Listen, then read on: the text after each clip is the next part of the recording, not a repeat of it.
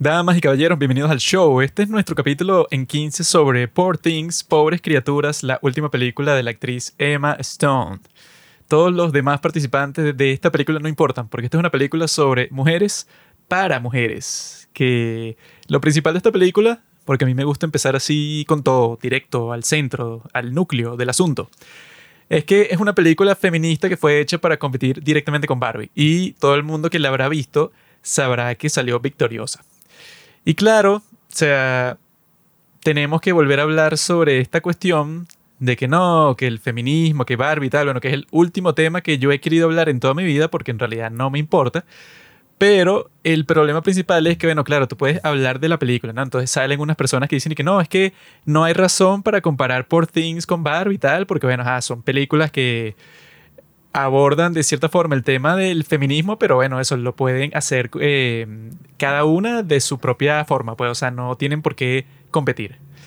Ese argumento funcionaría si Barbie no se hubiera hecho el marketing, pues, y todo el fenómeno cultural que fue, como si fuera la película que representa a todas las mujeres del mundo, y que no fue una cosa loca que se inventaron ellos porque funcionó. Nosotros cuando fuimos a ver Barbie en el cine fuimos con dos mujeres, porque nosotros somos unos Don Juanes, y las tipas con... Dos mujeres cada uno. Las tipas con las que nosotros fuimos, literalmente, bueno, casi que las películas le cambió su vida, pues, o sea, les encantó totalmente y percibieron que era, no, esto es un mensaje así, pero empoderador para todas las mujeres, una película genial en todo sentido, así, o sea, les encantó exactamente por esa razón. Y la película fue hecha exactamente así, bueno, esta es la película del feminismo representando a las mujeres en todas partes del mundo y funcionó, o sea, como que la gente lo aceptó. Cuando tú haces eso, Obviamente que cuando sale una película muy superior, que no es tu mierda, que bueno, que es una película para vender muñecas, que eso es lo que es, porque bueno, el título es, Barbie. Si tú quieres pretender que en realidad es el gran fenómeno cultural fuera de eso, bueno, eso es lo que te pasa. Si tú tienes tu aire de grandeza y bueno, ganaste más de mil millones en la taquilla mundial, obviamente que las personas cuando salga una película como Poor Things, en donde tú ves así como que todos esos temas, pero de una forma artística, no propagandística, entonces obviamente que te hace pensar en eso. Sí, que ese es un fenómeno de la actualidad, ¿no? Una marca contrata a un artista para que haga una obra de arte sobre su producto y todo el mundo empieza a hablar de la obra de arte porque claro, el artista es muy bueno y que, ay, wow, qué cool, mira todo lo que hace este y qué loco, o sea, este es, o sea, es una película súper transgresora y feminista y la produjo una empresa multinacional que eso, pues, o sea, su único objetivo es vender muñecas de plástico. Entonces, que bueno, esa es como la nueva táctica que yo no sé qué mierda está pasando, pues, o sea, es como aceptada masivamente, pero imagínate un artista así de antes viendo esta vaina como que, bueno, tú estás usando todo tu arte solamente para vender un producto y ya. Y te estás, o sea, y si a alguien no le gustó esa vaina, estás como que no, es que tú eres un enfermo, o sea, eh, a ti no te gusta el arte en verdad, tú no valoras esto, o sea, no, o sea eso, me parece una locura. El marketing, pues, y la forma que usan para vender esta historia así de Barbie, es como que, bueno, está hecha de la forma más genérica y con el mensaje más simple posible para llegar a la mayoría de personas en todas partes del, del mundo y bueno, claro, funciona. Pero, o sea, si tú eres así, entonces tienes que estar consciente, bueno, te hiciste la película más comercial del mundo, eh, con una empresa, eso pues, de juguetes, así, con un gran presupuesto, con grandes actores, todo. Esa es la realidad. Lo raro es que cuando se pretende que no, esto es arte, esto cambió mi vida, esto es que, bueno, será arte y tal, pero es como que raro que se pretende que no, es que Barbie es el fenómeno cultural así, bueno, pero que va a definir, carajo, Ajá, que nos volvió a pasar lo que ya nos ha pasado antes, bueno, que se va la luz por un momento, pero eso es normal, pues esas son cosas que pasan en el mundo. Hay veces que la electricidad, bueno, se corta, pero si tienes una batería, que bueno, fue un gran invento de la humanidad, pues que tengas la energía almacenada, que la crearon exactamente para cuando pase esto, pues cuando hay un apagón, si tienes tu batería lista, no tienes problema. El comunismo ya, mira, te acostumbró a la miseria. Pero eso, pues, o sea, yo lo que pienso es que es ridículo que se que no, este es el movimiento feminista mundial, o sea, todo el mundo está detrás de esta película. Cuando dije que, bueno, ah, bueno, te felicito y la película tuvo mucho éxito, bueno, hiciste tremenda campaña de marketing y eso, pero bueno, el mensaje es que sí lo más simple del mundo, pues, o sea, no es ninguna cosa trascendental que te vaya a cambiar la vida. Sí, o sea, yo diría que comparado con Poor Things, Barbie sí es y que, ah, bueno, o sea, super mainstream, ¿no? Pero comparada con las películas mainstream y sobre todo con la Barbie que iban a hacer antes, que la protagonista era la tipa de esta, ¿cómo es? Amy Schumer. Amy Schumer, pues la comediante que sí más odiada de la historia. Así, bueno, la iba a ser una película mucho más memeable. No, bro, o sea, si lo hubieran hecho así, obviamente que hubiera sido una mierda súper genérica, así como todas estas otras que han hecho que sí, no sé. Las cazafantasmas. O sea, o películas como de los 2010. Qué loco, nunca pensé que diría eso. Películas como de los 2010 que son así, ajá, o sea, la vaina súper genérica, súper mierda. El tema aquí es que, claro, ellos escogen una buena directora y a un buen escritor, pues no a Bamba, que es burdo bueno. Y claro, te sacan Barbie, que es un poquito distinto y es como, entre comillas, transgresora. Pero menos mal que existe esta película, Poor Things, que es que, bueno, una película verdaderamente transgresora es una vaina como esta. No, es O sea, que eso no fue- una vaina como Barbie. Yo ya lo que he dicho varias veces con todas las mujeres que me cruzo, siempre les cuento esto. Así que, bueno, ajá. ¿Cuál es el mensaje de Barbie? No, es que las mujeres las oprimen.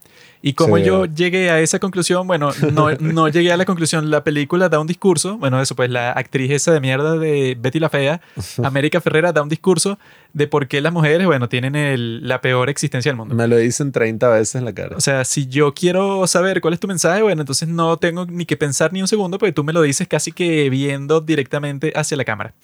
En- o sea, una película real, eso que sea verdaderamente artística, simplemente te cuenta una historia y ya. Y hace que, bueno, ajá, Pablo tendrá una conclusión de esto, yo tendré otra, otras personas, bueno, eso, le sacan distintos aspectos a la película porque te mostró una historia, eso, verdadera, que tú dices, ah, mira, estos son personajes finos y tal, tienen como que este desarrollo, pues, o sea, son cosas que, como que los principios básicos del cine. Mientras tanto, eso, pues, cuando yo simplemente quiero que tú pienses algo, o sea, te quiero dar un eslogan, que bueno, que eso, claro, funciona en la política y funciona en todo, pues, y bueno, que es lo más popular, que yo simplemente te diga en un discurso que no, esto tiene que cambiar, los hombres son una basura y oprimen a las mujeres y nosotros eso tenemos que despertarnos y si no te gusta Barbie eres un misógino, o sea, que es lo que han dicho, bueno, todas las que le gustó la película y bueno, y las mismas que trabajaron en la película han dicho cosas y que no, claro, los hombres que vean esta película y no les gustan es porque se ven señalados por la sociedad, porque les da pena y vergüenza el sufrimiento. O sea, como que una narrativa así que bueno, yo te entiendo, pues, ajá, que ese sea tu objetivo, pero ese no es un objetivo artístico, sino es que tú tienes, bueno, un resentimiento con los hombres porque algo te habrá pasado, porque ajá, hay muchos hombres malos como Pablo que eso, pues, que le hacen daño a las hembras. Pero Esa- eso, eso no es mi... título, Ah, perdón, pero el título en español, pues españoleto. El título en castellano de Barbie es el Mujeres al borde de un ataque de nervios. No sé si lo viste.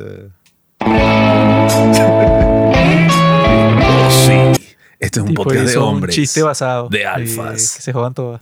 Es que yo pienso eso, pues, o sea, con todos los temas que están de moda el día de hoy, el racismo, el embrismo, el no sé qué cosa de los gays, a mí en realidad me da igual. O sea, como que no me importa. Yo no voy a estar así como que no, si es que se necesita como que un movimiento para empoderar. Y bueno, es que yo no formo parte de ninguno de esos grupos y yo no tengo que hacer nada.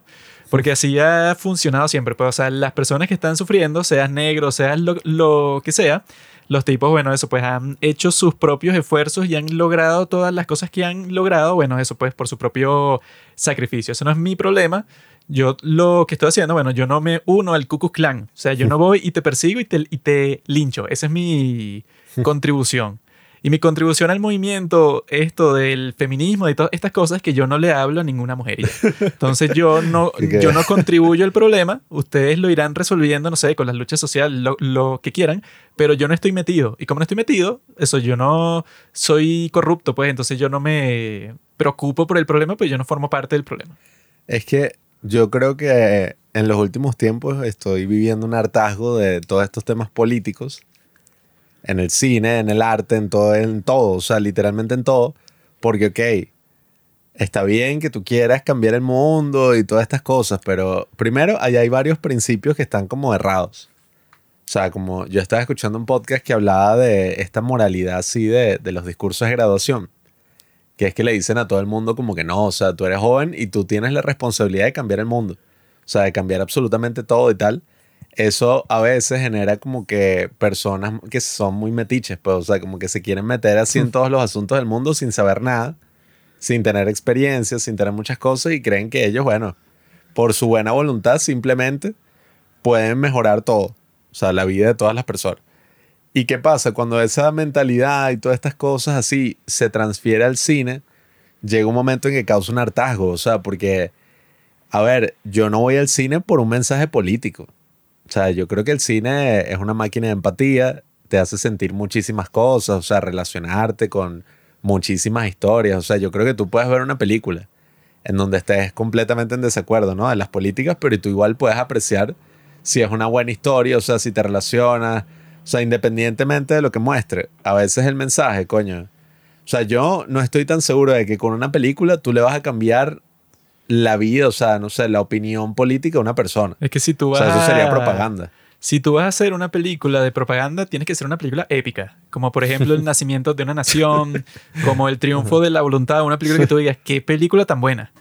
Pero con Barbie no veo eso, pues son unas muñequitas en un mundo de fantasía que se pelean por una estupidez. O sea, no es una película épica. Tiene que ser una película, no sé, de una superhéroe mujer que su objetivo es matar a todos los hombres del mundo. O sea, eso sería más interesante. Pero esta película no es edgy, sino que es aburrida y bueno, no quisiera volver a hablar de ella, pero como la voy a escoger como la peor película del año en nuestros premios, entonces sí voy a volver a hablar de, de ella, pero bueno, con toda la malicia posible, y no porque yo quiera, sino porque me han forzado las condiciones de la, de la cultura mundial. Yo creo que hablar de esos temas, obviamente, o sea, de los temas sociales en general, es importante. Pero todos esos temas requieren una profundidad, una reflexión, cosas así que, Que las mujeres no tienen en su cognición para poder representar. que cualquier eslogan político y cualquier película, obviamente, o sea, lo que hace es que agarra esos mensajes, los simplifica al máximo y te los lanza así en una historia o con un eslogan, o sea, con un hashtag en X y puras cosas de este estilo, ¿no? Pero yo creo que cuando las conversaciones se, o sea, terminan en eso, nos jodemos como sociedad porque entonces empezamos a tener debates y divisiones que no corresponden, pues, o sea, en el discurso feminista nunca Ve, estaría... Ya volvió la luz, ¿ves? Tú que eres un apocalipto. Volvió la luz a medida que yo empecé a hablar. Pasaste como 10 de- minutos De mi gran reflexión. sin luz y ya te. Mm. muriendo. Cambio yo que estoy acostumbrado, yo digo, bueno, mejor. Eso de la luz te daña los ojos, pues, o sea, te los lastima. Yo digo eso, o sea, a medida que se empieza a caer en todo eso, se entran en ciertas contradicciones que yo considero que el mensaje feminista no debe involucrar, eh, o sea, y que no, la guerra de los sexos, o sea, ese es como el mensaje final. Y que claro, los sexos están en una constante pugna de ver cuál es mejor y cuál debe imponerse sobre el otro. Bueno, Eso no es todo lo que tiene critica el sentido, feminismo. porque eso es como que eso es como que mi brazo derecho esté en guerra con mi brazo izquierdo. ¿Cómo hacen? Nada, o sea, no tendría sentido. Forman parte del mismo cuerpo, el yin y el yang. Mm. Por eso que yo no discuto con mujeres, porque, o sea, yo mantengo una atmósfera de cordialidad. Yo no discuto contigo. Yo te considero como mi igual, pero tenemos que estar separados para que no exista Sí. conflicto, como pasaba eso, pues, en el apartheid entre en Sudáfrica. O sea, esas son las cosas que yo pienso. O sea, yo no contribuyo al problema, pero tampoco te voy a ayudar a resolverlo. Ese es tu problema. Cuando están y que no, que la masculinidad tóxica eh, no solo afecta a las mujeres, sino incluso afecta más a los hombres, que no pueden hablar de sus sentimientos porque no se sienten cómodos. Y que yo me siento perfectamente bien. El problema lo tienes tú. El mundo lo domino yo ahorita. Yo me siento bien, no tengo ningún problema. Si tú quieres cambiar eso, bueno, te felicito. Hazlo tú. Pero yo, no te voy a ayudar. Yo discuto con mujeres constantemente. Bueno, ese es tu problema. Por eso eres tan infeliz. Y, y he discutido sobre esta de Barbie y todas estas cosas, pero he oído, o sea, es que la broma no es una broma de género, o sea, qué fastidio. Yo he hablado con muchas mujeres que dicen que, ajá, o sea, han criticado lo mismo de que la película te lanza el mensaje a la cara O sea, y se no son fastidioso. mujeres, Pablo, son pick me girls. Nada. El que problema es quieren cuando quedar eso, bien contigo, entonces te dicen eso. todo el discurso se vuelve extremo y radical y entonces es como que no, bueno, eso, Barbie. Barbie representa todos los ideales del feminismo y que bueno, no, o sea, yo he conocido muchas mujeres feministas que ven la película y no les gusta. Y bueno, obviamente verán por Things y tampoco les gusta porque al final no se trata de eso, pues, o sea, al final Es no, que es, eso- no es una película de un movimiento social, o sea, La es cuestión arte. con una, sí, o sea, con una película que sí es artística, es que simplemente, bueno, no vas a conseguir un consenso y que no, es que a todas las mujeres le gustó. ¿Y qué? Sí. Eh, ¿Por qué le gustaría a todas las mujeres es una película que, bueno, que cuenta una historia muy variada y quizá le gusta eso a un grupo más que otro, pero no tendría sentido que a todos los negros le gustó esta película? Y que, ay, ¿por qué? O sea, Black ¿qué- Panther. Sí, o sea, exacto. ¿Qué hiciste tú en la película para que le gustara a todos los negros? Hiciste una propaganda de que los negros son los héroes del mundo como Black Panther. Y bueno, así es que es posible. Pero Rocky. si, pero si tú haces una película común y corriente, ¿verdad? Le gustará un grupo por acá, un grupo por allá. Es muy raro que tú hagas una película, bueno, que eso fue lo que yo pensé cuando estaba en el cine. Y que bueno, esta película no fue hecha para mí, fue hecha contra mí. Fue hecha eso, como la del triunfo de la voluntad que fue hecha contra los judíos. Bueno, exactamente. Esa fue hecha contra mí. Entonces yo no me voy a poner y que no, es que eh, si me gustó o no me gustó, bueno, yo me guardo mi opinión. No la discutiré contigo, mujer, porque yo sé que tú tienes sentimientos encontrados con lo que te muestran ahí y, y que al final, eso, la maldita canción esa de Billie Eilish. Esa de Why Was I Made For, que esa es la canción que usan de fondo, ¿verdad? En TikTok. Usan esa canción para todo lo que tenga que ver y que las mujeres, mira cómo sufren. Y esa es la, esa es la canción del final esa, pues, o sea, de Barbie, cuando la tipa está viendo como que estas visiones, no sé, como que de una niña que está Ah, sí. jugando con su mamá y tal. Bueno, ponen esa canción ahí y esa canción la usan en TikTok. y, oh, ese es el, el audio que define todas las relaciones entre lo que le pasa a las mujeres en la vida real con la ficción. Bueno, lograron ese efecto, ¿verdad? Muy fino. Y por eso es que las personas cuando ven Poor Things dicen y que, ah, bueno, relacionan las dos cosas, pero se supone que Barbie es la película que representa a todas las mujeres del mundo. Y es raro que una película así de cutre, que es así, pues, o sea, es una película súper cutre, represente eso cuando Poor Things, bueno, que podemos conversar sobre Poor Things, es Ay, una fin. película mucho más, eso, interesante, compleja, así que, bueno, tampoco es mi tipo de película, porque yo le estaba viendo y yo dije, bueno, ay, como que dicho coloquialmente, bueno, muchas mariqueras así. Así que, que, no, que este tipo es un científico que, que junta pues a distintas especies, entonces él creó a esta mujer, que eso, que ahí es donde surge uno de los conflictos más estúpidos de la forma en que están mm, conversando sobre esta película por el internet, que bueno, que eso siempre pasa, porque la forma en que te dicen el origen del personaje principal y que ajá, eso es una mujer, bueno, lo que te ponen al principio, que se trató de suicidar, ¿verdad? Se lanzó del puente y resulta que, bueno, que quedó con un poco de vida ahí porque estaba embarazada, pero bueno, ya estaba que sí, casi muerta. Y el tipo, para salvarle la vida, entre comillas, le metió el cerebro de su hijo que no había nacido en su propia mente. Y bueno, entonces es así como que un origen que ajá, es como que quirky. Esto es una película super quirky, así tipo Amelie, o sea, ese, ese tipo de película. No, vale. Y por eso es que, bueno, ajá, yo puedo reconocer, pues, o sea, que está bien hecha, que los actores son buenos y tal y tal y tal, pero bueno, no es mi tipo. Pero eso no importa, sino que lo que importa es que eso, como que eso de que le pusieron el cerebro ajá, al cuerpo de ella. Entonces eso es lo que ha llevado a muchas personas en el internet a comentar que por eso la película es que una apología a la pedofilia. Ya. Y que porque claro, como el cerebro de la niña está en el cuerpo de la adulta, y bueno, eso pues te muestran ella al principio se está desarrollando porque no sabe hablar, eso pues está como que con un desarrollo todo eso frustrado. Entonces, ella durante toda la película, dentro de sí es una niña, pues no sé de cuántos años, de 10 años, y pasa por toda esa cuestión del sexo y tal, y es como, claro, la apología de que a los hombres les gusta tener sexo con niñas. O sea, eso es lo que vi por ahí por internet. Y bueno, es muy fácil explicar por qué no es así. Porque eso que te ponen de que eso, ajá, que es el cerebro de la niña y tal, eso es una cosa que te ponen como que para que la historia sea única, pues como que una cosa loca del origen de este personaje. Pero se supone, o sea, cualquiera que no sea un pervertido puede ver que la película se supone que ella con el pasar del tiempo, eso pues es inocente al principio, porque eso, porque no había socializado, estaba metida todo el día en la casa de ese y tal. Y cuando sale y comienza a ver el mundo, se expone a todas estas cosas y bueno, ya comienza a hablar como una adulta, toma sus propias decisiones, etcétera, etcétera. Lo que implica que bueno, que ya no es una niña, pues o sea, todo el punto de la película es el proceso que pasa de ser infantil, inocente, etcétera, a ser una mujer madura. Bueno, que al principio ajá, se hayan aprovechado sexualmente de ella, bueno, eso le pasa a todas las mujeres al principio. Yo lo sé, porque yo soy uno de los tipos, bueno, Ah. yo soy como el personaje ese de Mark Ruffalo, ese que ve a una mujer vulnerable así y como que medio le como el doctor ese.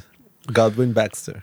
Bueno, soy parecido a muchos de los personajes, pero eso, pues que yo al ver eso, digo que bueno, es una estupidez que digan que es de pedofilia, porque bueno, en ese caso se supone que, bueno, ajá, y así fuera así, no sería una glorificación tampoco, porque todo el punto es que, bueno, que toda la parte sexual de esta película, que es gran parte, es como que, bueno, mostrarte eso, pues, o sea, que ella por ser un ser vista, pues, como un objeto sexual, todos la tratan de la mierda, o como que por su condición de mujer, ya automáticamente que, bueno, tú sirves para el sexo y como para tres cosas más, pero ya. Y ella eso como que mientras va descubriendo eso, se va dando cuenta que es una mierda y que ella puede vivir su vida distinta con su novia lesbiana negra. Es que se supone que Poor Things es un recuento de la historia de Frankenstein en un estilo surrealista. Y el, o sea, todo el tema de Frankenstein y de todo eso es tan interesante porque es que, bueno, vamos a ver en dos horas y cuarenta, no sé, más o menos lo que dura, la vida de toda una persona que está experimentando las cosas por primera vez. Y se supone que, bueno, la que empieza siendo un bebé, o sea, literalmente, que apenas puede hablar, a la hora de la película ya no sé ni qué edad mental tendrá, o sea, 20 y algo. O sea, es una broma de que. Sí, o sea, ese es todo el punto, pues, o sea, que, que, crece rápido durante las dos horas y pico que dura la película, maduró, ese es el punto. Sí, o sea, el punto no que, es que sigue siendo una niña. Que... Una persona que está viviendo, pues, la vida y todas las experiencias nuevamente o todas las experiencias de la vida en un periodo súper corto. Y no sé, o sea, yo a veces pienso que uno veía esas películas viejas y como que la reacción del público. Hubo gente que se volvió loca y amenazó con poner una bomba en el cine con la última tentación de Cristo, porque dijo, no, o sea, mira, qué horrible. Bueno, yo no sé, o sea, a mí eso me parecía muy cringe y como que, ay, yo no entiendo cómo la gente puede pensar eso. Pero viendo las últimas reacciones así, pues, en el espectro político, al cine y a las películas que han salido, ahora entiendo completamente cómo la gente puede ser tan estúpida. Pues, o sea, Yo creí que ibas a decir que tú querías poner una bomba en Poor Things. No, no, o sea, de lado y lado, pues, o sea, una vaina que yo no sé, la gente se deja llevar por la política. Y entonces de un lado es así, pues, o sea, ay, Barbie, esta película que no sé, o sea, los hombres que no les gusten son machistas todos. Y del otro lado tienes esta gente como lo que pasó con The Sound of Freedom. O sea, que fue como que no, o sea, esta es la película más importante en la historia del cine. Y bueno, fue la mejor película del 2023, bro. Y que es una película mediocre, que también por la campaña de marketing, o sea, porque eso fue bordo de cringe al final de, en la escena post créditos de Sound of Freedom, tienes al tipo comparando la película con la cabaña del tío Tom y que ese libro de Mark Twain fue el que inspiró que, bueno, o sea, la gente empezara a moverse para el fin de la esclavitud. Esta película puede ser lo mismo, pero para, eh, perdón, bueno, sí, la esclavitud de los negros, pues en América.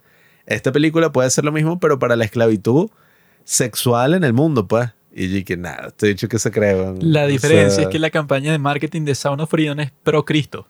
Mientras que la campaña de marketing de Barbie es anticristo, porque va contra todos los valores familiares, con los roles de los géneros. Está tratando de disparar, de atacar el núcleo de la sociedad que es la familia, con su mensaje feminazi. Yo creo que el punto del arte es que inicia una discusión, o sea, en ese sentido, o sea, si te quieres meter con el arte así más social.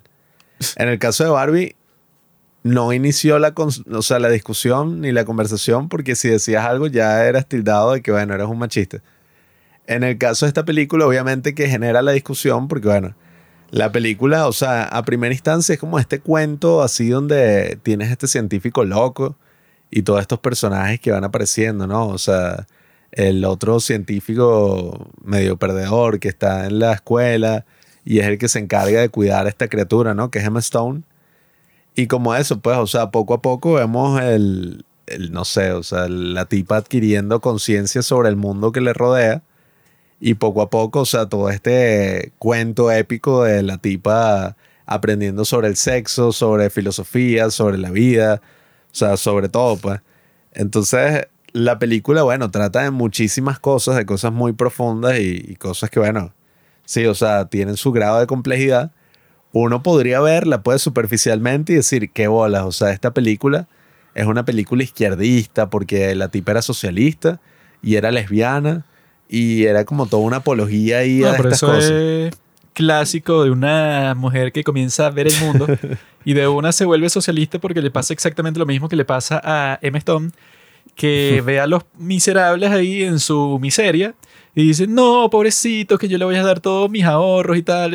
Así.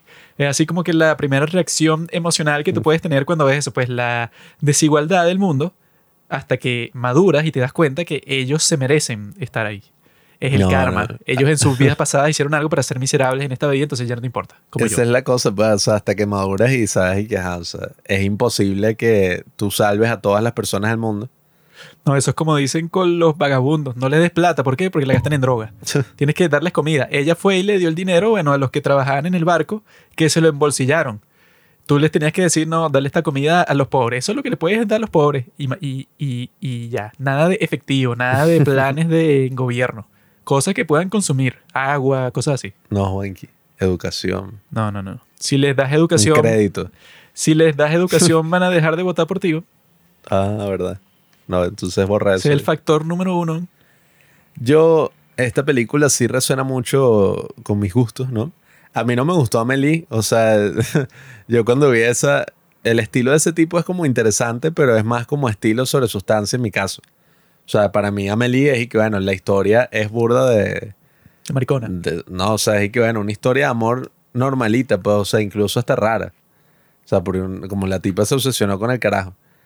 Y claro, lo que la hace única es todo este estilo y toda esta estética y todo eso, pero para mí ya después de los primeros 20 minutos ya aburre, pues, y cansa. No, yo viendo Amelie es la película que más deseos de suicidio me ha, me ha causado de todas las que he visto. o sea, Porque la película tiene que si la estructura exactamente de un libro y que en un libro tiene sentido, bueno, que para mí no tiene sentido, pues, pero es mucho más literario que en, en un libro, si una persona va por un restaurante y conoce a alguien, quizá te cuentan toda la historia de esa otra persona. De que no, que esta persona, no sé, te pueden contar que no, ajá, que el origen de esta persona fue que no, que no sé qué cosa, que bueno, que su padre lo trajo aquí luego de que abandonó a su madre por tal. Bueno, eso suele pasar en los libros porque están tratando de como que construir el mundo y tal, o sea, es así como que un recurso de ese estilo. Pero en esta película de porquería, Amelie lo hacen con todos los personajes y es así como que algo encantador y que este tipo era decorador de bolsos y Sí. eh, eso es porque a él le ha gustado la moda desde que era niño y eso como que te cuentan la historia de todas las personas que conocen la estúpida esta y lo ponen como que algo encantador, francés, así, con una cinematografía muy quirky y alternativa y eso.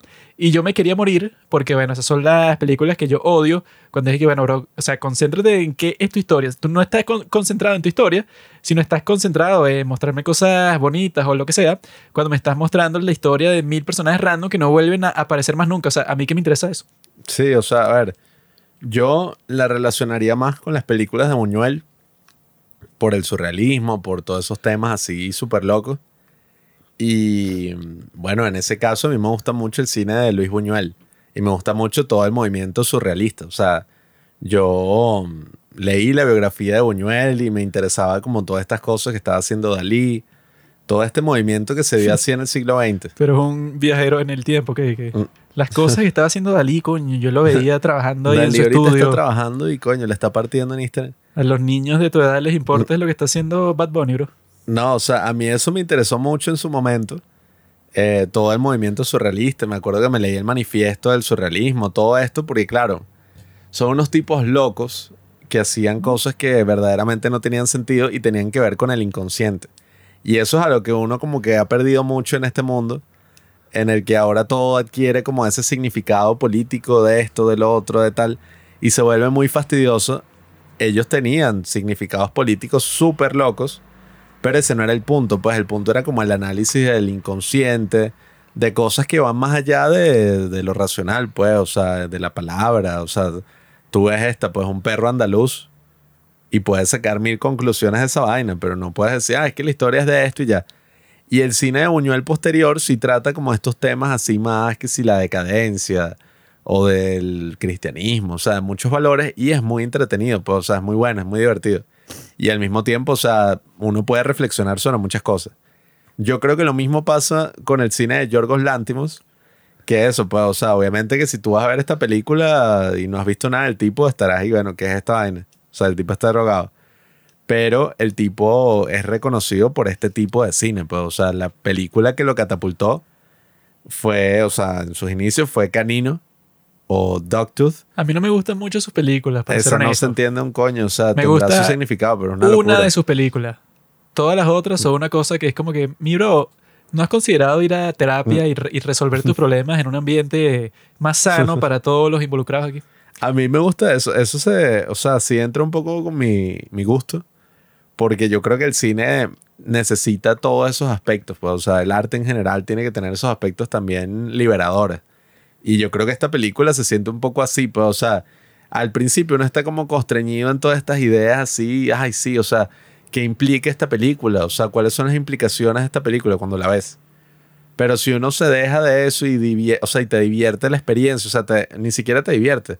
Simplemente te involucras en la experiencia y te dejas llevar, coño. Yo no, yo Es no estaba así al principio, pero yo estaba preparado para bullshit. Y que bueno, yo sé que esto es de Lorgos, Lorgos de Yorgos Lantimos. Entonces yo sé que va a comenzar con una locura y que la trama va a ser súper absurda y que hay mil cosas que bueno, que no te debes esforzar mucho en entender o en darles un sentido así como que muy concreto, porque bueno, se supone que el tipo, su arte es una cosa que, ¿qué? Y así es, bueno, The Favorite también es un poco así, que, que que ah, yo creí que esta historia era como que una cosa de la realeza y no sé, como que un conflicto político y dije, no, es que no importa. Es como que una historia de amor toda bizarra entre estos personajes así. Y él fue el que hizo The Lobster, ¿no? Sí. Y ese es para También. cortarse los testículos porque dije, bueno, o sea, Eso es bueno. tiene una premisa así súper loca al principio, pero como se desarrolla, y que no, yo al principio pensé que era una premisa loca sin sentido, pero el resto de la película es más absurdo todavía porque Sí. es como que, ajá, el tipo llevó esa premisa a un sitio que nadie lo hubiera llevado porque no es así como que una cosa entretenida y que no, para ver quién encuentra pareja y si no la encuentra, entonces te conviertes en un animal y, oh, o sea, no, o sea... eh, así es como empieza, pero el resto es una cosa que no, se, se metieron en un grupo terrorista de las personas que, bueno, que no encuentran pareja y tienen así Sí. como que el resentimiento contra la sociedad. Yo, ¿ok?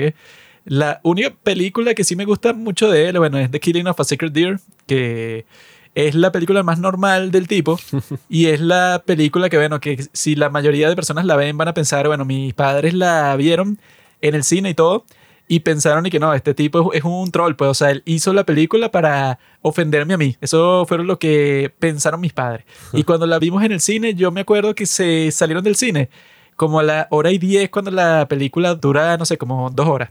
Y eso, pues, o sea, se salieron un montón de personas del cine, como a la mitad, no sé, como 10 personas. Y yo, ¿y qué? ¿Para dónde van? No? Si esto está súper bueno. Bueno, a mí me gusta mucho eso. O sea, cuando esas cosas pasan, yo lo disfruto mucho. Un sádico. Porque, no, o sea, es que a mí, yo no sé, me molesta que eh, un poco el avance del mundo va todo hacia allá, a la atención, bueno, disagregada por todas partes. O sea, ahora acaban de introducir los Vision Pro, los de Apple, los lentes de realidad aumentada, realidad virtual, ellos lo llaman otra vaina, como spatial, spatial o sea, tecnología espacial, una verga así, como, no, spatial vision, no sé cómo le dicen. Pero el punto es que, imagínate, o sea, si ya tú vas a ver una película en la sala de tu casa, con tu familia, amigos, etcétera, y todos están con el maldito teléfono y están así como, ay, ya va, tal, o sea, ya nadie como que, ajá, Fucking idiots. se sienta y se concentra en la película, a menos que sea en el cine. Incluso en el cine, las últimas veces que he ido, nunca falta alguien con su teléfono durante toda la película. O sea, viendo esta, yo vi a alguien que yo, marico. Yo. O sea, ¿Qué haces? el bicho estaba viendo que sí, unos mensajes, respondiendo unos mensajes de WhatsApp y después en- metiéndose que sí en internet, viendo unos links. Y que, mamá huevo, o sea, pagaste tu entrada, disfruta la película. Bueno, bro, tú lo coño. que estás describiendo es el escenario post-apocalíptico de una de las mejores películas de la historia llamada Wally. Todos lo gordos, asquerosos así, con una pantalla en la cara y nunca se ven, nunca conversan ni nada porque están ahí obsesionados Es que con, con su TikTok. Yo veo y esto que de la estaba realidad. haciendo ajá. yo justo antes de comenzar a grabar este capítulo viendo TikTok. Pero la diferencia es que yo durante la grabación no lo veo. Lo veo en mi tiempo libre, entre eso, pues entre capítulo y capítulo, que es mi tiempo libre, ahí veo TikTok. No, bueno, yo no soy superior a, a esa gente. Yo también caigo en la vaina, obviamente. Y yo veo estas nuevas tecnologías y que, bueno, ¿qué problema está resolviendo los Vision Pro? O sea, y que, El claro, problema de la realidad, que es un fastidio. y que, no, o sea, es que todos tenemos esta problemática de que no podemos poner como pantallas así en todo nuestro ambiente, pues. O sea, que en, ve- o sea, en vez de sacar el teléfono, que es un fastidio, sacar el teléfono y ver ahí en Tienes YouTube. que meterte la mano en el bolsillo, sí, o poner la sea, contraseña. Prefiero que el YouTube esté sobre la cara de mi esposa. Y yo esté viendo YouTube gigante así y tenga la vaina de, ¿cómo es? Modo incógnito en la cocina mientras mi hijo me está contando qué hizo en el colegio. Yo estoy viendo, bueno, o sea. ¿Tú no viste la película Click, bro? En Click, mientras tu esposa te da un regaño, tú abres una pantallita en la esquina y puedes ver el juego de béisbol. Sí, bueno, o sea. Eso esa- es lo que quiere todo esposo. Bueno, cuando tu esposa te está regañando, tú pones el Vision Pro, no, no sé qué vaina, y puedes ver a tu streamer preferida mientras tu maldita esposa, la madre de tus hijos, te está diciendo, no, que no, no sacaste la basura y se pudrió y la cocina está llena de gusanos. Y yo, ya cállate, estoy ocupado. Yo por eso todavía valoro como esas experiencias donde, bueno, o sea, la película te produce una reacción tan fuerte que te tienes que salir. O que coño, o sea, que estás, ¿qué coño es esto? O sea, la estás Eso se, comentando. eso se ve que son personas también que le sobra la plata porque... Sí, bueno, sí. Yo jamás he sentido el impulso de que no, bueno, es tan mala que esta película es terrible. Pagué, tengo mis cotufas y todo, pero sabes que me voy a salir porque odio esto. Y bueno, o sea, así sea la peor película del mundo, yo me quedo aquí.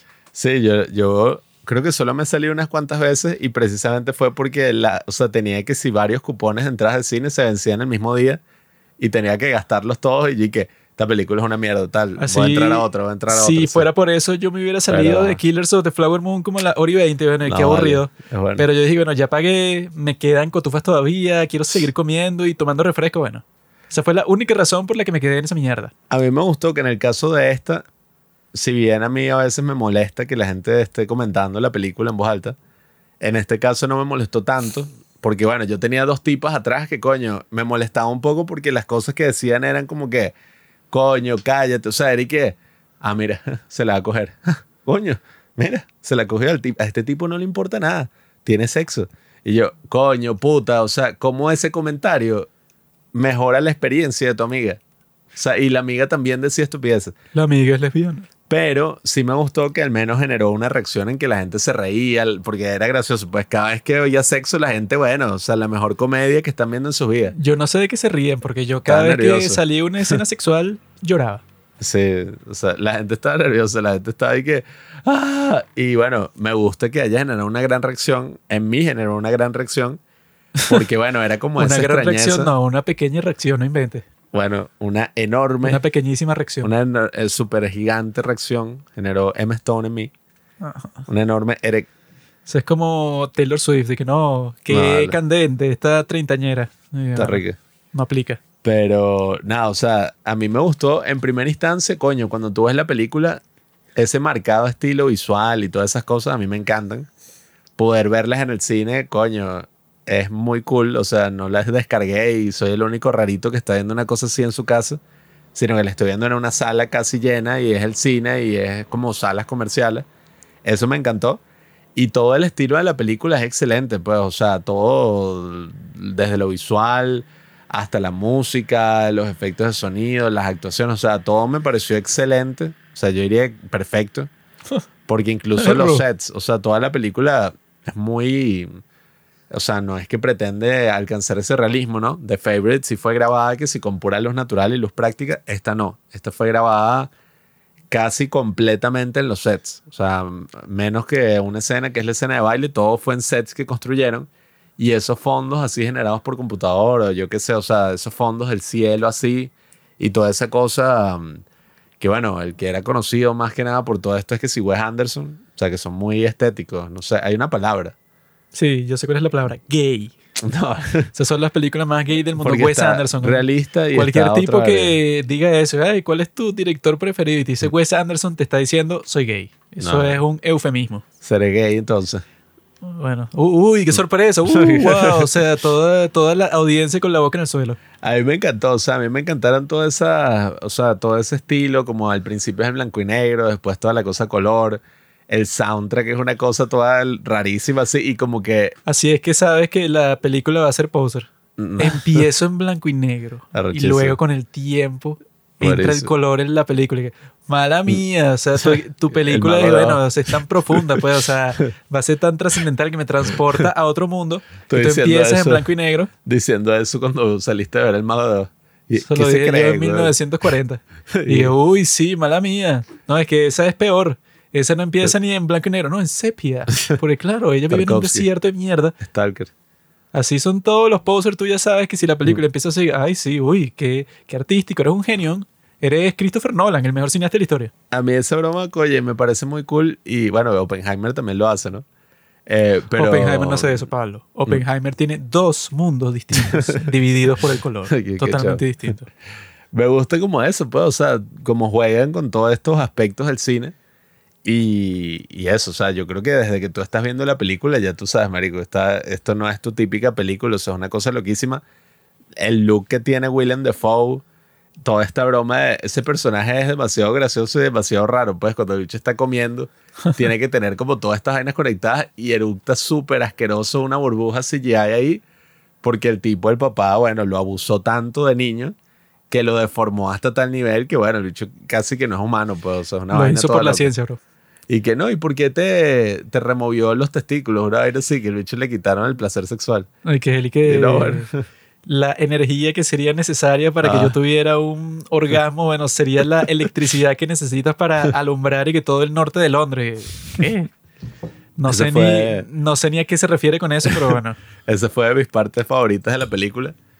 Y claro, a ver, yo he visto muchas mujeres que les encantó la película porque, bueno, se relacionan con todo el viaje de Stone y, bueno, está bien, pues, o sea, yo Coño, creo... Si se relacionan con el viaje de Stone, son tremendas zorras. ¿eh? Sí, es que eso me, me dejó loco, pues, mucha gente que... Me relaciono y wow, mierda. o sea, qué recho, tal. o prostituta sea, también. Describe la experiencia de ser mujer. Y qué verga. Si esa es la experiencia eso- de ser mujer, no, ahora. Lo interesante es, bueno, o sea, no describe la experiencia de ser mujer. O sea, la que diga eso me preocupa eso, como que el estado de su cuerpo y de su salud mental. Lo que eso, lo que hace es que te transporta a un momento en donde eso, si eras mujer y tenías mala suerte dos o tres veces, podías terminar en la mega mierda, pues en una situación terrible así, como depende totalmente de los hombres, de su vida, porque claro, ni trabaja, ni tiene dinero, ni nada, pues o sea, está muy lejos de cualquier cosa que tenga que ver con la independencia. Entonces ella en todo este viaje, bueno, es así, deja al tipo co- con el que estaba es porque se tiene que ir con Mark Ruffalo este y ella cuando queda completamente sola y que bueno, me convertiré en prostituta y no lo ve en algo malo porque la tipa, bueno, está como que experimentando con el sexo como si fuera, no sé, una experiencia trascendental ahí, pero cuando se convierte en su trabajo, entonces e- ella queda como que toda, bueno, se sale de la ilusión en la que estaba viviendo, pues, o sea, de la inocencia de que ella estaba tratando de explorar en el mundo real, tratando de descubrirse a sí misma y tal. Y que eso, pues, o sea, como que en la visión de la mujer, pero bueno, eso de la antigüedad, sí, pues, o sea, de esto, no sé en qué momento estará ambientado, que si Sí, principios como- del siglo XX. Exacto. Entonces, eso, como que esa habrá sido, bueno, que lo interesante es eso, pues, o sea, tú como mujer el día de hoy, si tú quieres decir eso, pues como que, ah, mira, yo quiero tener una visión histórica de cuáles fueron los problemas más importantes, pues, o sea, de mi género, para estar consciente de, bueno, como que todos los sacrificios y las luchas que han tomado para que nosotros podamos disfrutar, pues, o sea, de los beneficios y los privilegios que tienen las mujeres el día de hoy, que eso, bueno, que existen para que tengan igualdad con los hombres y eso.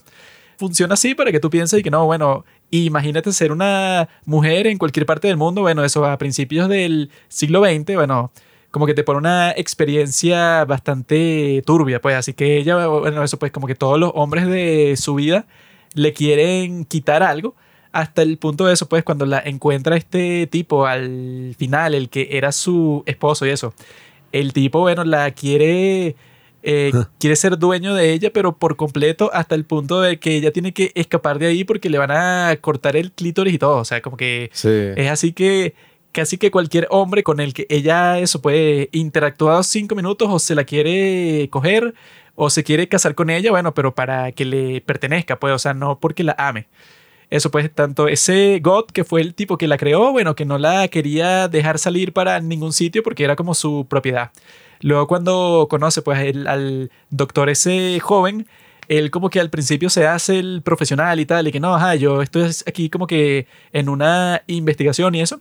Pero luego cuando le dicen y que mira, si tú te quieres casar con ella, él dice, bueno, sí, pues, o sea, lo duda eso por un lapso de tiempo muy corto. Luego este Mark Ruffalo, bueno, eso sí se aprovecha de ella 100% pensando que no, bueno, como esta es una tipa ajá, que la quieren dejar aquí encerrada y no tiene capacidad mental, bueno, yo me la llevo y, y la convenzo como en 5 segundos. Y luego todos los hombres que ella conoce, bueno, eso, los del prostíbulo la quieren solo por su cuerpo.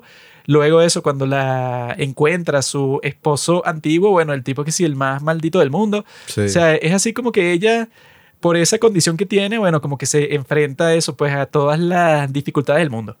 Y es fino que te lo presenten así, porque entonces tú cuando ves la historia, pues, o sea, como que la conclusión que tú llegas al final de la historia es que, bueno, qué difícil habrá sido ser mujer en esos tiempos. Y me imagino que eso, pues, o sea, que algunas circunstancias de cómo era el mundo en ese tiempo siguen vigentes el día de hoy. Y eso, pues, como que en menor medida, pero como siguen existiendo, bueno, siguen existiendo hombres así, pues, o sea, que consideran a las mujeres solamente por su potencial sexual y tal, que es algo que yo no hago para nada. y eso, pues, o sea, como que te deja pensando y que, ah, o sea, esto sí tiene como que algo que decir sobre el estado del mundo el día de hoy. Pero es interesante porque, bueno, o sea, tú piensas todo eso, luego de eso, cuando se termina la película, tú te quedas pensando sobre eso, pues lo que acabo de mencionar. Pero no es que la película en ningún momento y que no, es que eso, ahora vamos a conversar y que, ¿por qué las mujeres tenían que pasar por eso en esa época del mundo? Sí. Quizás es porque los hombres, o sea, nunca hace eso, sino que simplemente te presentan la historia y ya para que tú llegues a tus propias conclusiones, pues, o sea. Es que yo la relacioné con esa segunda cosa que tú dices, ¿no? Del mundo moderno y tal. En el sentido de que probablemente una mujer lo ve, o no sé, una mujer, no sé, particular, pues tampoco todas las mujeres del mundo. Y se puede relacionar con el aspecto emocional del personaje. O sea, quizás ella no pasó, obviamente no ha pasado exactamente por las mismas cosas.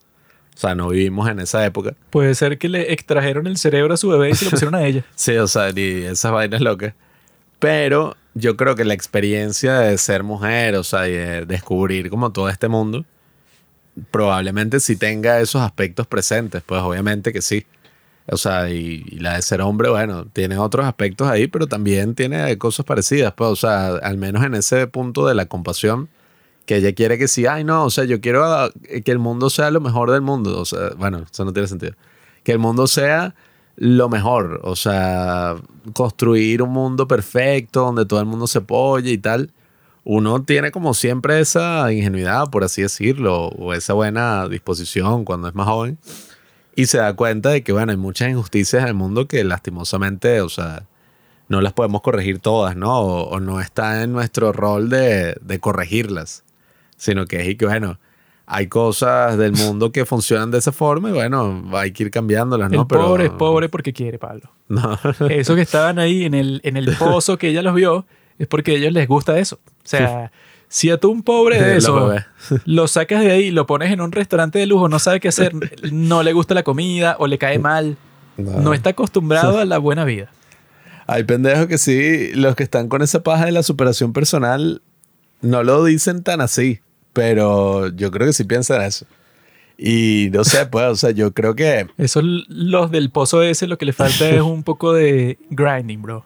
No, es que ellos, ellos no hicieron hustle, pues, o sea, ellos no, no Ellos- tienen passive income. Ellos no emprenden.